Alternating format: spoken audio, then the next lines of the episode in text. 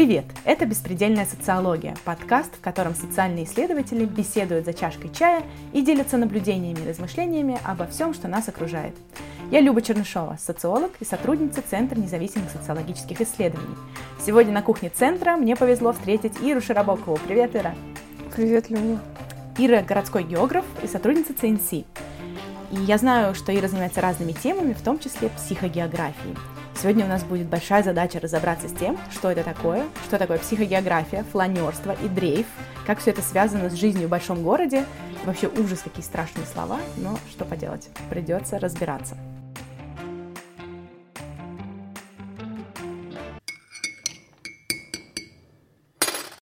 Я хочу начать с того, что спросить у тебя, Ира. У нас в названии подкаста фигурирует слово «социология». Скажи, пожалуйста, как связана география, городская география, которой ты занимаешься, с социальными науками? Потому что на первый взгляд кажется, что э, география это что-то что про контурные карты, про полезные ископаемые на картах и про э, знаменитое издательство «Все геи», которое производит эти контурные карты для школьников и над которым обязательно нужно похихикать в пятом классе. Да, мне кажется, это такое, конечно, стереотипное восприятие, которое иногда работает а, в пользу а, какого-то более уважаемого отношения к тебе, в том числе в поле, например. А, ну, вообще я по образованию социолог по первому, и только потом уже, когда я начала как раз э, какую-то вовлеченную такую э, работу и практику с э, исследованием города, я поняла, что то, что я делаю, это скорее больше относится к городской географии. Но здесь, как ты знаешь, наверное, вот с, начиная с пространственных поворотов социальной науки, все эти грани между социальными науками, пространственными науками э, и даже ну, вот, психологией, получается, э, они размылись. Ну, ос- основной как бы, да, точкой отсчета можно, э, можно рассматривать э, это вот 60-е годы примерно, 60-е, а, 70-е, ну, какая-то поворотная работа Анри Лефевра, производство пространства, э, Фуко, ну и прочих э, товарищей, э, которые э, стали рассматривать э, пространство, городское пространство в том числе, как э, не просто сумму материальных ландшафтов, а как какую-то совокупность еще социальных, политических э, процессов. Да, и здесь важно как раз вот какая-то процессуальность, гибкость, там, не знаю, пластичность, парадоксальность. И дальше уже как бы там к 90-м, да, мы знаем, что все э, эти теоретизации пространства, они как бы приобрели еще более какие-то интересные повороты. То есть городская география делает акцент на городском пространстве, правильно? А социология будет делать на, на, на чем в данном случае? Ну, то есть для меня, наверное, а, городская география — это связка вот каких-то социальных наук, не только социологии, да, но и антропологии, с, с пространствами, какая-то неотделимость как бы вот материальности от э, социальных, дискурсивных и прочих э, практик и процессов. Угу. А пространственный поворот тогда, что это такое? Э, пространственный поворот касается всех социальных наук, или это был пространственный поворот непосредственно в городской географии? Нет, это же в, ну, именно в социальных науках, то есть в социологии, там, в антропологии, когда, эм, может быть, в философии тоже, когда э, апелляция как бы, к пространству, э, ну, как бы развернула его для исследований в таком ключе, ну, в котором оно не мыслилось до того. Оно мыслилось как контейнер, как что-то мертвое, uh-huh. отдавая приоритет как бы времени. Uh-huh. Вот. А получается, что 60-х, 70-х вот время и пространство, они как бы стали такими более неотделимыми. Угу. То есть вот эти большие социальные теории, которые обращали внимание на то, как что-то изменяется во времени, они сменились э, акцентом на том, в каких пространствах разворачиваются процессы, правильно? В том числе. Угу. Окей. Что тогда такое психогеография? Потому что звучит совершенно фантастически, э, и хочется этим заниматься прямо сразу, как только это слово встречаешь где-нибудь на какой-нибудь странице в интернете.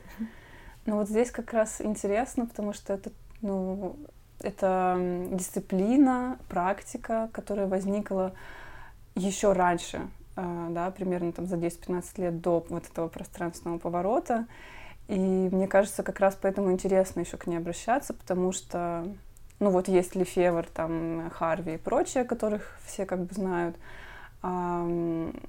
И вот есть как бы психогеография, которая возникла еще раньше, там вот в только-только послевоенное время из латерийского интернационала, который в середине 40-х возник. Это такая а, ну, художественная, а, литературная, что ли, а, группа, которая в поз позднее трансформировалась в ситуационистский интернационал, ну вот о котором уже как раз гораздо больше известно. И, собственно, психогеография связана вот с практиками ситуационистского интернационала, а, которые а, ставили под вопрос там, существующий ход а, развития городского пространства с такой как бы да марксистской критики вот этого капиталистического освоения разделения города и это практика, которая, ну, предложила другую, что ли, оптику, другой опыт э, вовлечения с городом. Сам термин психогеография был введен, ну, как бы Гидебором в 1953 году, но заимствован как бы из как раз вот каких-то дискуссий в кафе, которые происходили в Париже там э, летом 1953 года, э, как метод вовлечение да, с городом и прохождение через разные типы сред, и то, какие эффекты вот эти вот разные географические среды оказывают на поведение, на эмоции человека. Психогеография часто связывают с именем Гиды Бора. Он действительно первый проходит с этого дела или, э, или есть какие-то другие люди, а он просто стянул на себя всю, всю славу вокруг вот, этого да, понятия. мне кажется, ты очень классно говоришь, потому что ну вот как бы общее признано как-то, что это вот как раз такой отец-основатель психогеографии и один из там а, ключевых э, лидеров э, сионистского интернационала, который мог как бы несмотря на то, что это мыслилось как такая вот э, горизонтальная, там, да, какая-то активистская, очень э, сильно политизированная история, мог очень авторитарно брать как бы и исключать из этого интернационала своих коллег, а так он, например, свою жену Мишель Берштейн просто исключил тоже из интернационала в какой-то момент. План. Да. А, ну и в том числе как бы он как раз вот заимствовал многие идеи и вот что-то, что было создано как бы совместно. Ну то есть я как бы придерживаюсь а, а, такого принципа к определению знания, как это не что-то такое вот индивидуалистичное, а как это что-то разделенное, производящееся в диалоге, коллективное. И особенно, когда речь идет про какую-то вот такую вот э, организацию, Сецессионистский интернационал, ну, очень странно было бы разделять, вот, да, в какой момент кто там и что придумал. Ну, и вот если я пыталась копаться в каких-то источниках, и в том числе даже вот какие-то понятия рассматривались э, другими людьми, э, Щеглов, например, Иван Щеглов, да, еще там в конце сороковых писал какие-то тексты э, важные. Асгер Йорн, а вот Мишель Берштейн, она вообще сделала очень многое для основного журнала, в котором они все публиковались, Потлыч. Э, то есть она была основным редактором, и она в том числе, Лефевер это отмечал, э, также ее как бы вклад, который остался как бы ну, незамеченным, но по факту там, что она и финансово как-то поддерживала ситуационистский интернационал, и, в принципе, принимала активное участие. Э, так же, как многие другие, но как бы вот за фигурой э, Гиды Бора э, все, все остались, померкли, да, да, так или иначе невидимыми. И есть вот ряд авторов, например, Маккинзи Уорк в своей книге, как бы он как раз пересматривает историю ситуационистского интернационала, чтобы обратить внимание на роль вот других участников. Угу. Ты можешь объяснить вкратце, какая основная идея ситуационистского интернационала? Зачем они объединились? Ну, это такая группа, получается, активистов, э, политических деятелей, художников. Э. По-моему, их насчитывалось не более 40. Вот, в общем, это люди, которые, вот исходя из идей ну, авангардного движения, немножко сюрреализма, немножко там фрейда-марксизма, Э, в Париже в основном, но также в других городах Европы, в Англии. А, позднее, вот до сих пор, э, получается, есть группа психогеографов в Англии. То есть это люди, которые изобретали и практиковали новый метод э, работы с городской средой, который бы ставил под вопрос существующий ход как бы развития событий, существующий способ э, развития городов, э, который предполагал, например, функциональное разделение да, на зоны, как бы вот работы, отдыха там и так uh-huh. далее. А, и, например, тот же Иван Щеглов э, в своем формуляре нового урбанизма пытался э, вообразить какие-то новые способы существования в городе, новые способы его как бы не, не деления, может быть, или вот какого-то эмоционального деления, что, например, вот у нас будет район там грусти, не знаю, район любви, там район свободы, еще чего-то.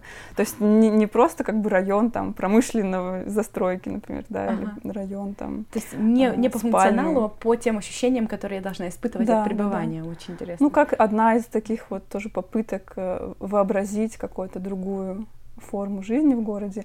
Э, он также, по-моему, придумывал какие-то э, дома, например, которые могли бы модифицироваться под какие-то определенные там практики.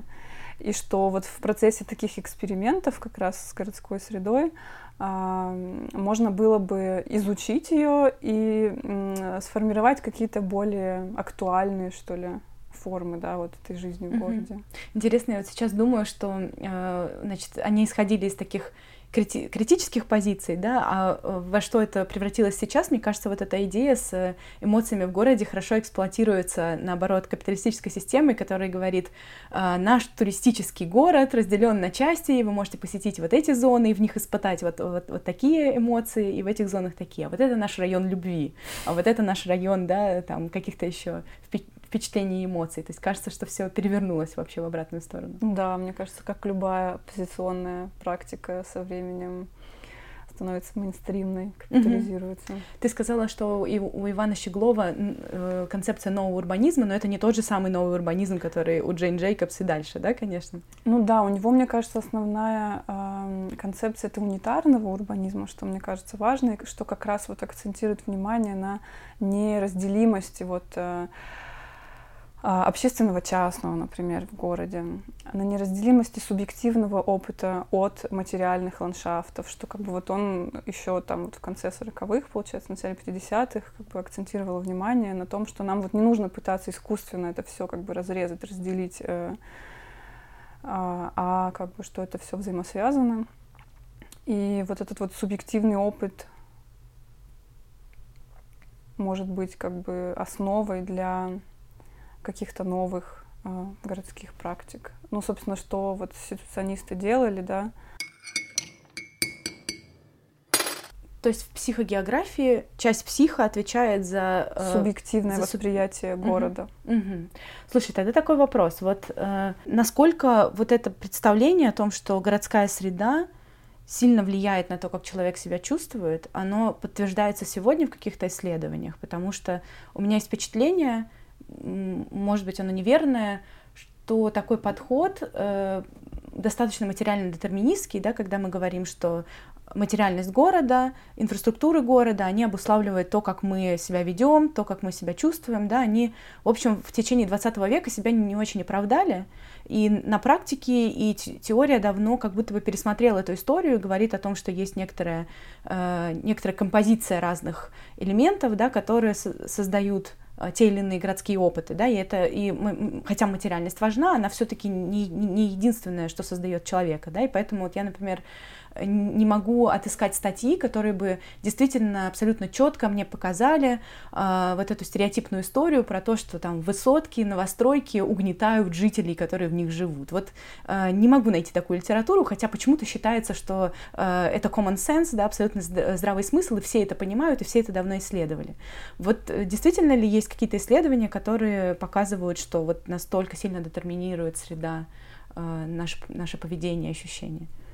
Ну вот мне кажется, что как раз э, вот эта ситуационистская практика и вот унитарный урбанизм Щеглова — это как раз попытка как бы вот не разделять материальное от э, социального и субъективного, mm-hmm. а через вот какую-то другую форму вовлечения с городом, через игру, да, через какие-то коллективные практики, через дрейв. Собственно, пересматривать вот, э, вот эту механистическую попытку разделить как бы на вот высотки и, не знаю, и, и какие-нибудь классные кварталы в Амстердаме, двухэтажных домиков, в которых все чувствуют себя, конечно же, замечательно, ну, да, да, да. в отличие от наших новостроек. Окей, э, мы подошли к этому потрясающему слову дрейф, который меня волнует очень сильно. Что это такое, Ира? Как правильно дрейфовать? Сейчас мы научим наших слушателей. А, ну, собственно, это один из основных методов э, психогеографии. Э, метод э, прохождения через разные типы городских сред. Э, метод такой вот э, вовлеченной игры с городом.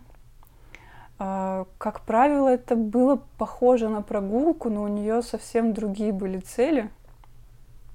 Э, это, во-первых, коллективная да, практика, в которой участвуют ну, несколько человек — а, там, от двух, трех, десяти, а, которая занимает в среднем один день.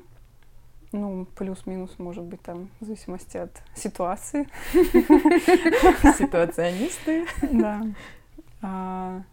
Которая, ну, направлена на то, чтобы либо глубоко изучить и погрузиться в какую-то, да, из типов сред, либо дезориентировать себя в пространстве тотально, чтобы вот получить какие-то новые опыты и ощущения.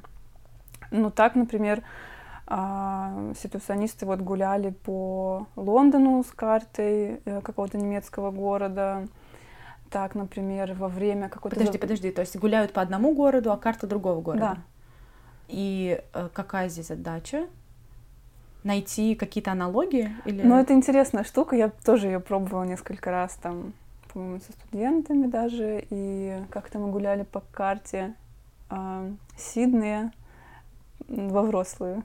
Вау, звучит отлично. И в какой-то момент как бы, ну, ты находишь сходство очертаний э, там парков, улиц, каких-то знаковых, отмеченных на карте мест, делаешь какие-то связи, пытаешься это интерпретировать. И это действительно превращается в какое-то очень увлекательное путешествие, которое, с одной стороны, дезориентирует, с другой стороны, наделяет какими-то новыми смыслами э, вот существующее пространство и твою практику этого пространства, ну, как бы, до нахождения в этом пространстве. Слушай, я вот в детстве помню, не в детстве, в юности, в старшей школе любила выйти из дома, у меня не было смартфона тогда, и Google карт, естественно, и я садилась в первый попавшийся автобус, отсчитывала, загадывала, сколько остановок я на нем проеду, например, 7, выходила на седьмой, забегала в следующий, который мне попадался, снова проезжала 7 остановок, и в итоге оказывалась в каком-то месте в городе, которое я никогда не видела, не знаю, и пыталась оттуда выбраться каким-то образом, э, натолкнуться на какие-то знаки, которые мне подскажут, где я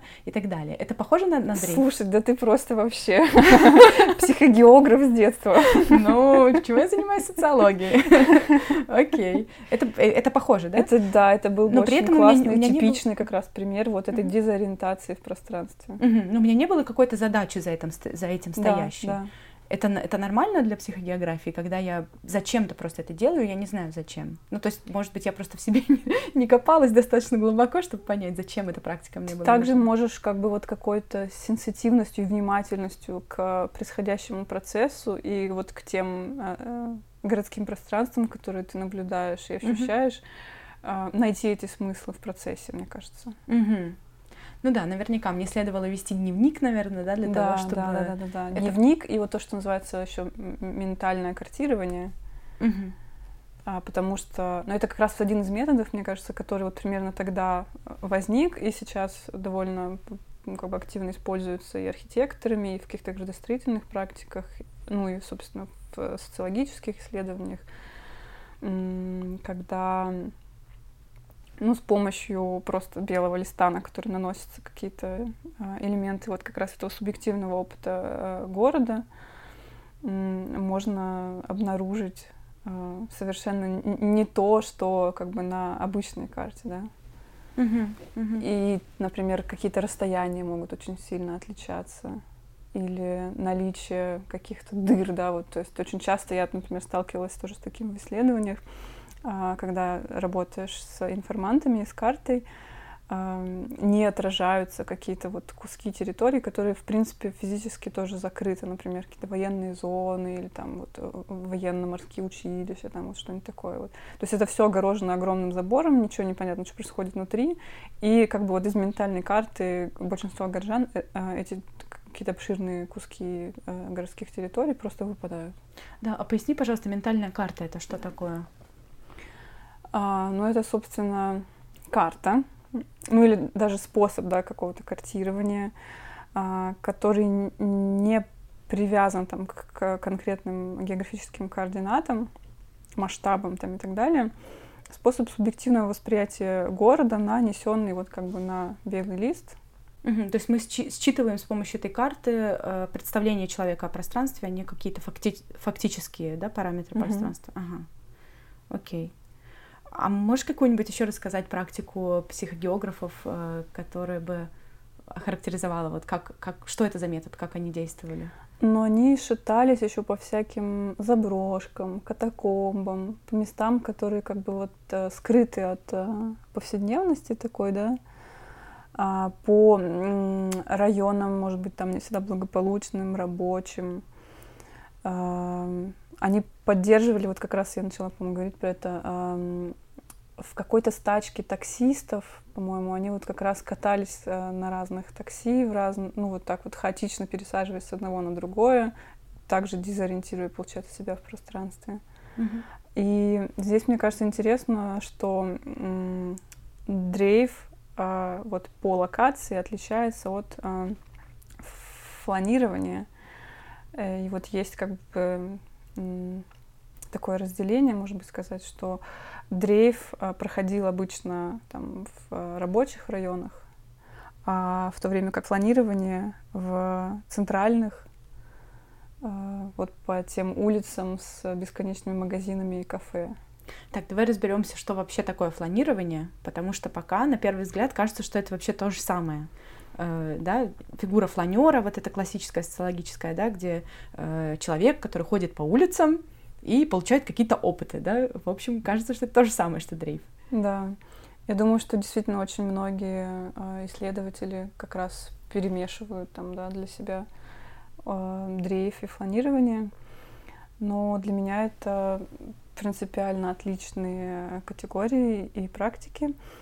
А, фланирование связано в первую и вообще фигура фланера, да, это связано с фигурой Дэнди, в произведениях там Бадлера, например.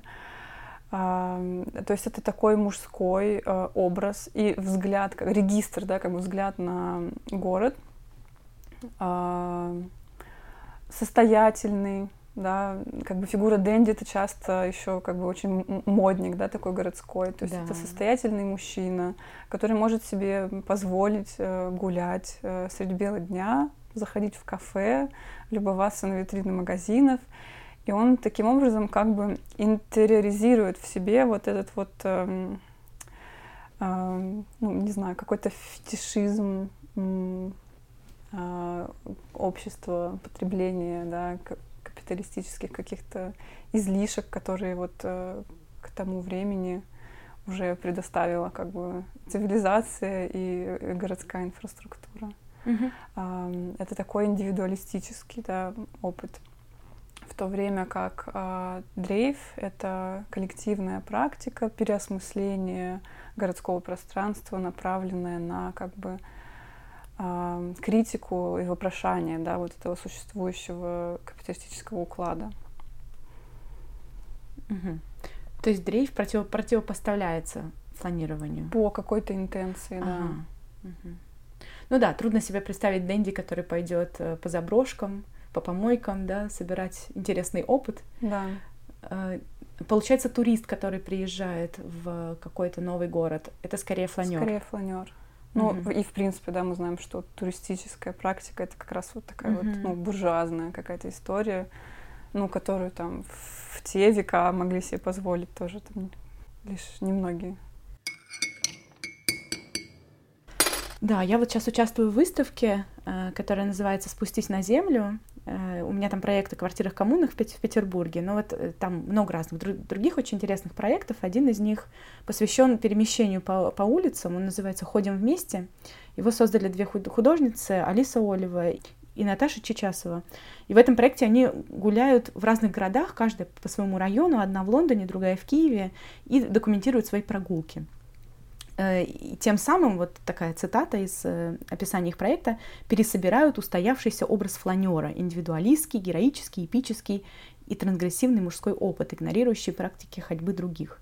То есть, по сути, то, что ты говоришь, да, сейчас э, превращено в арт-проект, который можно посмотреть, посмотреть именно документацию да, того, как они, как они ходят, но я вот хорошо представляю себе, как это работает в искусстве, да, потому что я видела подобные проекты, видела этот проект, но мне пока сложно понять, как из этого сделать эм, какую-то научную историю, как, как перевести э, эту практику дрейфа в социальной науке и сказать, что я использую это как, как метод исследования. Вот можешь, пожалуйста, рассказать, ну, как, какая здесь механика вообще, как это работает? Мне кажется, что я такой социальный ученый, который а, склонен не отделять тело исследователя от практики исследования, теории, которая производится, и политического контекста, внутри которого все это существует. Вот, поэтому для меня это скорее такой э, праксис в, в понятиях там Паула Фрерье, э, который как бы вот не отделяет производство знания от э, активизма, искусства, и теории.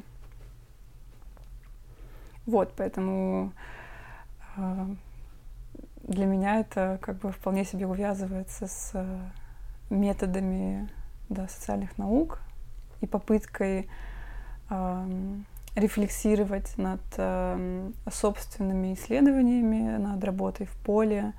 И очень часто вот вся как бы э, теория, которая производится из моего тела, она связана как бы с э, моими опытами и размышлениями над работой в поле.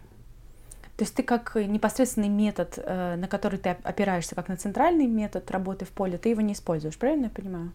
Это скорее какая-то дополнительная информация, которая тебе позволяет контекстуализировать то, что ты собрала с помощью более классических в кавычках методов. Ну да, мне кажется, что вот я скорее как, как, как этнографией, наверное, занимаюсь такой, да, и, и мне нравится очень экспериментировать, в том числе с методом. То есть, э, кроме того, что это включенное наблюдение, там, интервью, это еще вот разные попытки других взаимодействий с э, полем, с информантами, в том числе вопрошание как бы э, каких-то отношений власти между исследователем и исследуемым в сторону каких-то менее иерархичных отношений. Ну и разные вот другие возможные совме- методы да, совместного производства знания. Угу. Я себе сейчас почему-то представляю такой э, вечерний дрейф по барам с э, информантами. Мне кажется, очень хорошая практика, которая избавляет от отношений власти. Согласна. Но вот как раз, мне кажется, есть тоже такая критика вот и ситуационистов, что все равно как бы это была как бы несмотря на то, что в отличие там, от фланеров, да, они пытались как бы как-то вопрошать э, и подрывать да, существующий какой-то капиталистический уклад развития города, а все равно это были определенные люди, которые могли себе позволить э, гулять и бухать по вечерам да. в городе. По-моему, я даже где-то читала, что в какой-то момент вот у группки ситуационистов вот этот вот как бы дрейф с... Э, там еще акцент же на измененном состоянии сознания иногда, да, то есть что ты можешь как бы изменить это состояние, ну вот через какие-то новые городские опыты, но в том числе через какие-то ну, вещества, вещества, например, mm-hmm. да, в том числе алкоголь. И вот можно было так, то есть э, бухать ночами, днями, изучать и снова бухать. И как бы кто себе может это позволить?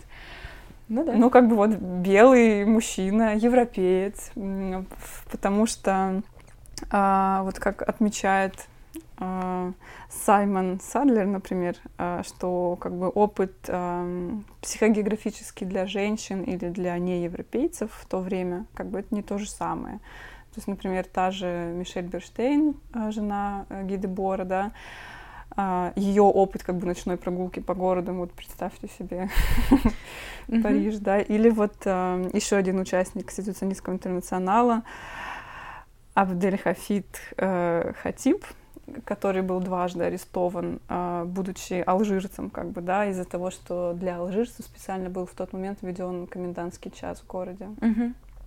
А, то есть получается, что как бы с одной стороны э, вот эта ситуационистская критика городского устройства и психогеография как метод, они как бы а, пытались подрывать существующие отношения, иерархии, разделения в городе и так далее, но они не то чтобы очень сильно вопрошали вот эту внутреннюю групповую динамику. И э, апеллируя как бы к субъективному опыту, этот субъективный опыт как бы был эм, ну, опытом белого гетеросексуального европейского мужчины. Мгм. Точнее, опытом Ги Дебора, который, Да. соответственно, оказался единственным известным Да. из всей этой шайки. Ага. Да. Да, интересно. Но, наверное, бы- была какая-то еще следующая волна критики относительно э, них, которая бы рассказала нам, как правильно дрейфовать. Ну вот я как раз пыталась а, вот что-то такое найти и нашла только ну, совсем немножко статей, которые скорее описывают какие-то конкретные практики, где, например, вот женщины гуляют там по городу и как-то пытаются это переосмысливать. И всего лишь одну статью, э, типа с такой вот квир-феминистской э, критикой ситуационистского интернационала Александра Джон Бриджера, ну, как бы мужчины, который очень сильно все равно воспроизводит какие-то а, ну, бинарные позиции, типа мужчины, женщины. Но вот хотя бы это была какая-то единственная там, статья, которая мне попалась вот э, с критикой э, суще- ну, существовавших тогда психогеографических методов. Мгм. Ну, вообще интересно, при том, что кажется, что сейчас эта тема безопасности в городе, женщин в городе, да, пере- инфраструктур, которые подстроены или не подстроены под женщин в городе, э, такая достаточно актуальная, да, что, в общем, странно, что она так мало проникла в тему перемещения по городу, да, то есть прямую. Мгм. Да, ну вот этот вот Александр Джон Бриджер как раз настаивает на том, что а, субъективный опыт города это всегда как бы он ген- гендеризирован, э, расиализирован, да, классирован, Все, как мы любим. да. И поэтому как бы а, было бы странно закрывать на это глаза, и скорее важно через как бы вот э, внимание к э, разнице, или даже кто-то бы сказал там к радикальному различию между э, вот этими опытами и попытки как бы какого-то коллективного переосмысления этих опытов можно выстраивать как раз какие-то более там справедливые отношения, не знаю, или какие-то альтернативные политики городские. Я хотела вот еще что спросить. Я понимаю, почему в 50-е, 60-е э, дрейф мог быть таким радикальным критическим жестом, э, но мне трудно представить, насколько это работает сейчас. То есть вот э, кажется, что э, мы постоянно потребляем наш город, и даже в том, что мы, может быть, организуем с тобой дрейф, мы будем тоже его специфическим образом потреблять, при- как бы превращая его сначала в что-то странное для нас, да, и потом показывая себе и другим, что у нас есть некоторый опыт новый, и мы как бы за этим опытом идем. И мне кажется, что это тоже такая как бы туристификация города, да, получается, которая как раз больше похожа на логику фланерства из того, что ты сказала, да, чем на логику дрейфа.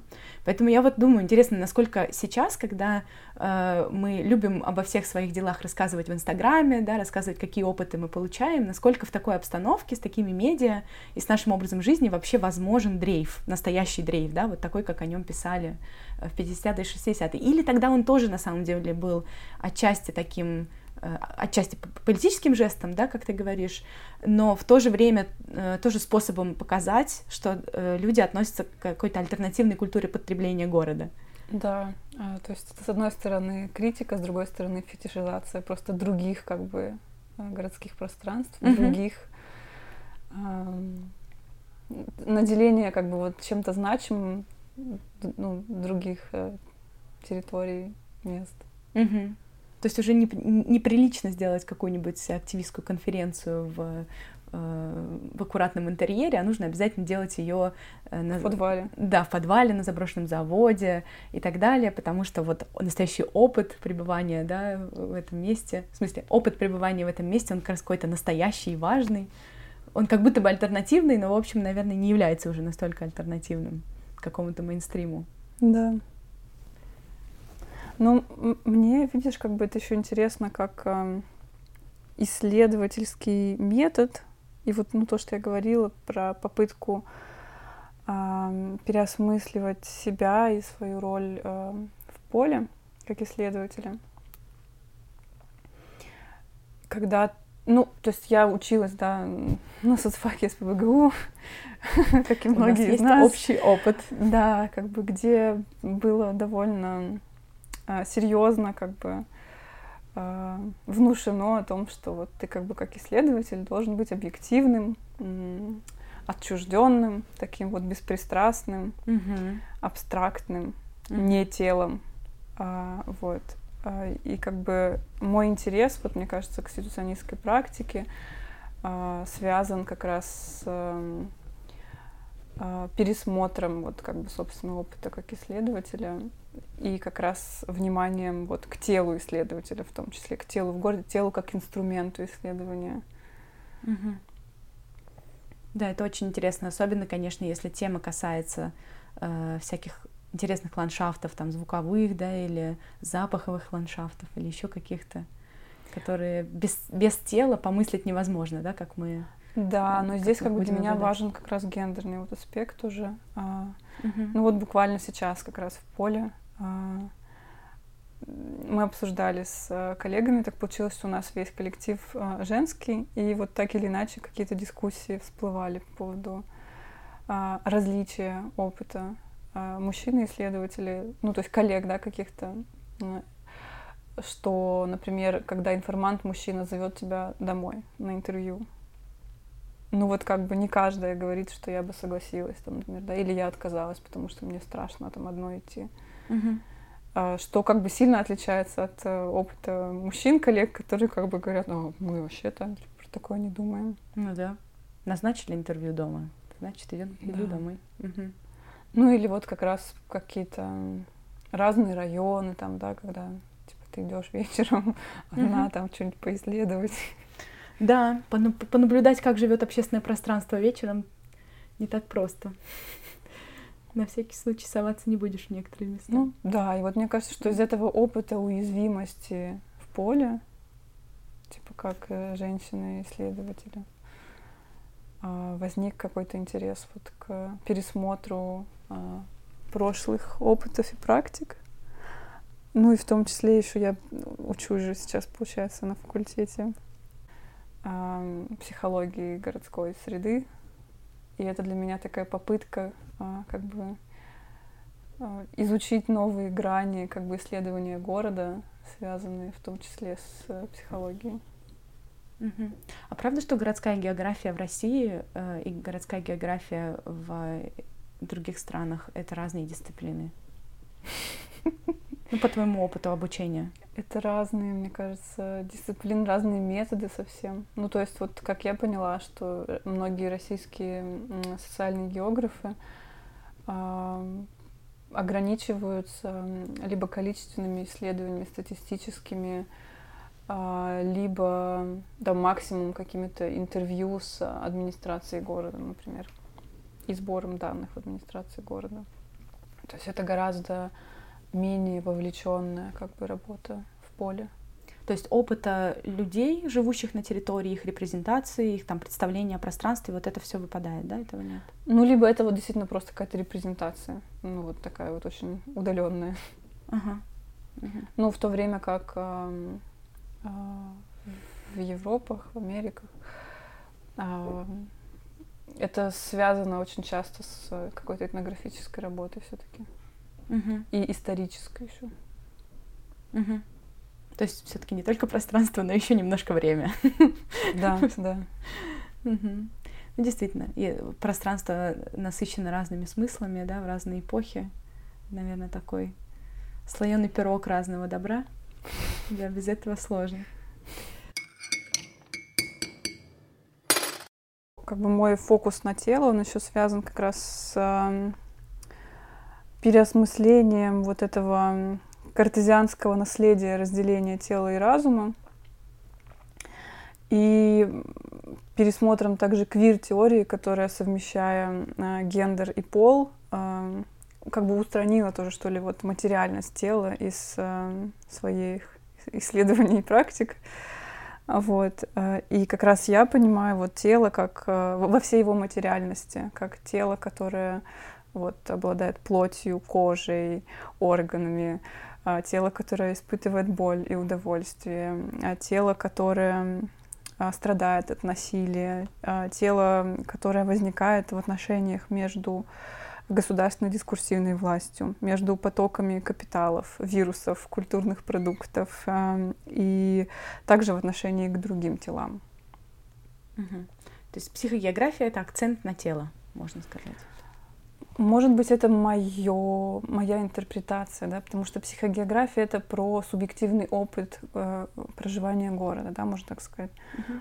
А, но он а, сильно, он для меня как бы, да, связан с классом, гендером, расой, там, какими-то индивидуальными особенностями, которые очень сильно, конечно, вплетены как бы в телесный опыт в городе. Uh-huh, uh-huh. Круто, да. Мне кажется, очень важная, интересная история про значимость тела в исследованиях, значимость тела в социальных науках и про то, что инструменты могут быть вот такими субъективными, и они от этого не становятся менее менее классными и дают нам какую-то информацию, которую нам не позволяют считать более научные в кавычках методы, да, и привычные нам. Мы допиваем чай идем продолжать работу. И с вами были Ира Широбокова и Люба Чернышова в подкасте «Беспредельная социология». Слушайте нас на всех доступных платформах, на Яндекс Музыке, Castbox, iTunes. Ставьте нам оценки, оставляйте комментарии и подписывайтесь на наш канал в Телеграме. Все ссылки есть в описании выпуска. В следующий раз мы снова встречаемся на кухне Центра независимых социологических исследований и приглашаем вас присоединиться и посмотреть на окружающую действительность глазами социальных исследователей. Благодарим за поддержку подкаста Фонд Бёля. А еще мы просто обязаны вам сообщить, что по решению Минюста РФ ЦНС включен в реестр некоммерческих организаций, выполняющих функции иностранного агента. Ужас. До встречи!